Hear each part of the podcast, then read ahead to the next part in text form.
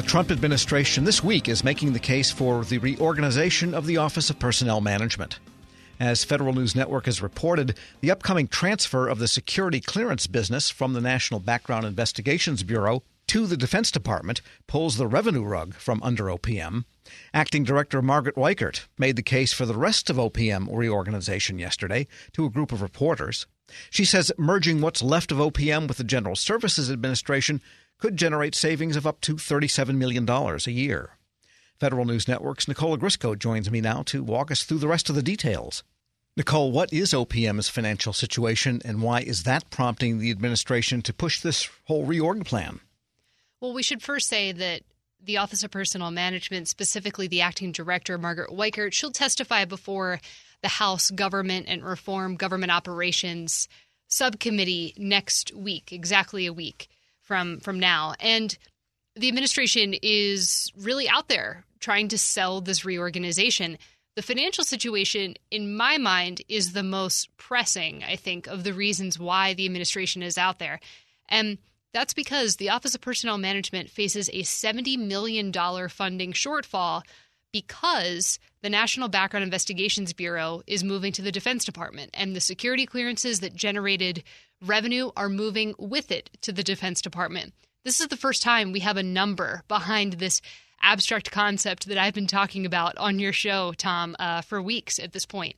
So we know $70 million uh, shortfall.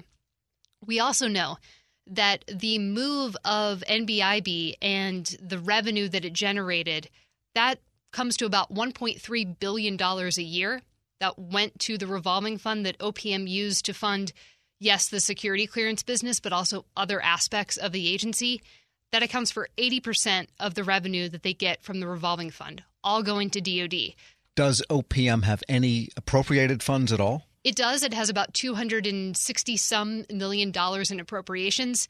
And so now the administration is in a situation where it feels it needs to reorganize and move other functions of OPM to other places, or the agency could have a real financial problem in the coming year or so.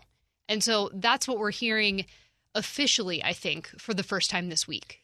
Interesting. So, what else, how else, I guess, does the administration believe it can get this thing done, this reorganization? Well, first, it needs Congress to get involved. And that's why it's out this week, really pushing this reorganization proposal. It believes that it will actually submit a legislative proposal in the coming days here that will detail how exactly they want Congress to move OPM authorities, OPM functions. This hasn't been said, but I believe that would include retirement and health services. We think that OPM needs some sort of congressional authority to move that to GSA. Interestingly enough, they're talking about using interagency agreements to explore other ways where they could hire GSA to do work for OPM. They're thinking about delegating specific activities, maybe managing the building. Maybe GSA could take that over. They're also exploring using authorities under Chapter 40 to basically say, okay, the IT scenario at OPM is, has just become untenable. We need someone else to take it over. And that's another authority that they might push and pull on uh, in the coming year to get this reorganization fully realized.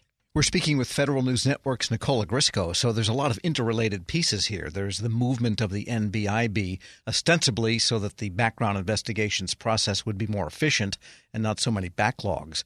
But that kind of forces the issue of what to do with what's left over from for OPM. And I guess my question is where do they envision the policy work being done? That is maybe in some sense, at least as far as federal employees are concerned, one of the most important functions OPM has. Exactly. So Weichert says that not OPM is too distracted, she says, by these other missions that it has going on, the the security clearance work, the issues with its IT that have been detailed, you know, multiple times ad nauseum. Right. And so she envisions that the policy would be moved to an office modeled after the Office of Federal Procurement Policy within the Office of the President, or OMB, essentially. And she, the way she described it recently was that it, it, she she more described it as building out OMB's personnel and performance office, which already exists. And she says putting more resources into that. And she said specifically adding three people. Now, she clarified no one is necessarily losing their job. There are other people at OPM that do other policy functions. She said those people would be moved eh, lift and shift to GSA. So, for example, if you work on senior executive policy, you would move to GSA. If you work with employee services, the people that put together the Federal Employee Viewpoint Survey, they would move to GSA. She also reiterated that you know, this is no one's fault at OPM. She says that, you know, people are, are inherently, um, they, they care about the mission and it is not, you know, something that they themselves have put upon the agency. And that's, that's not why this reorganization is being proposed. Sure. But if those people lift and shift to GSA, they carry with them the budget shortfall that has to be made up by Congress. So it seems like the administration has to make the case for why this is better in terms of benefit to federal employees, benefit to the government, and not simply a financial idea.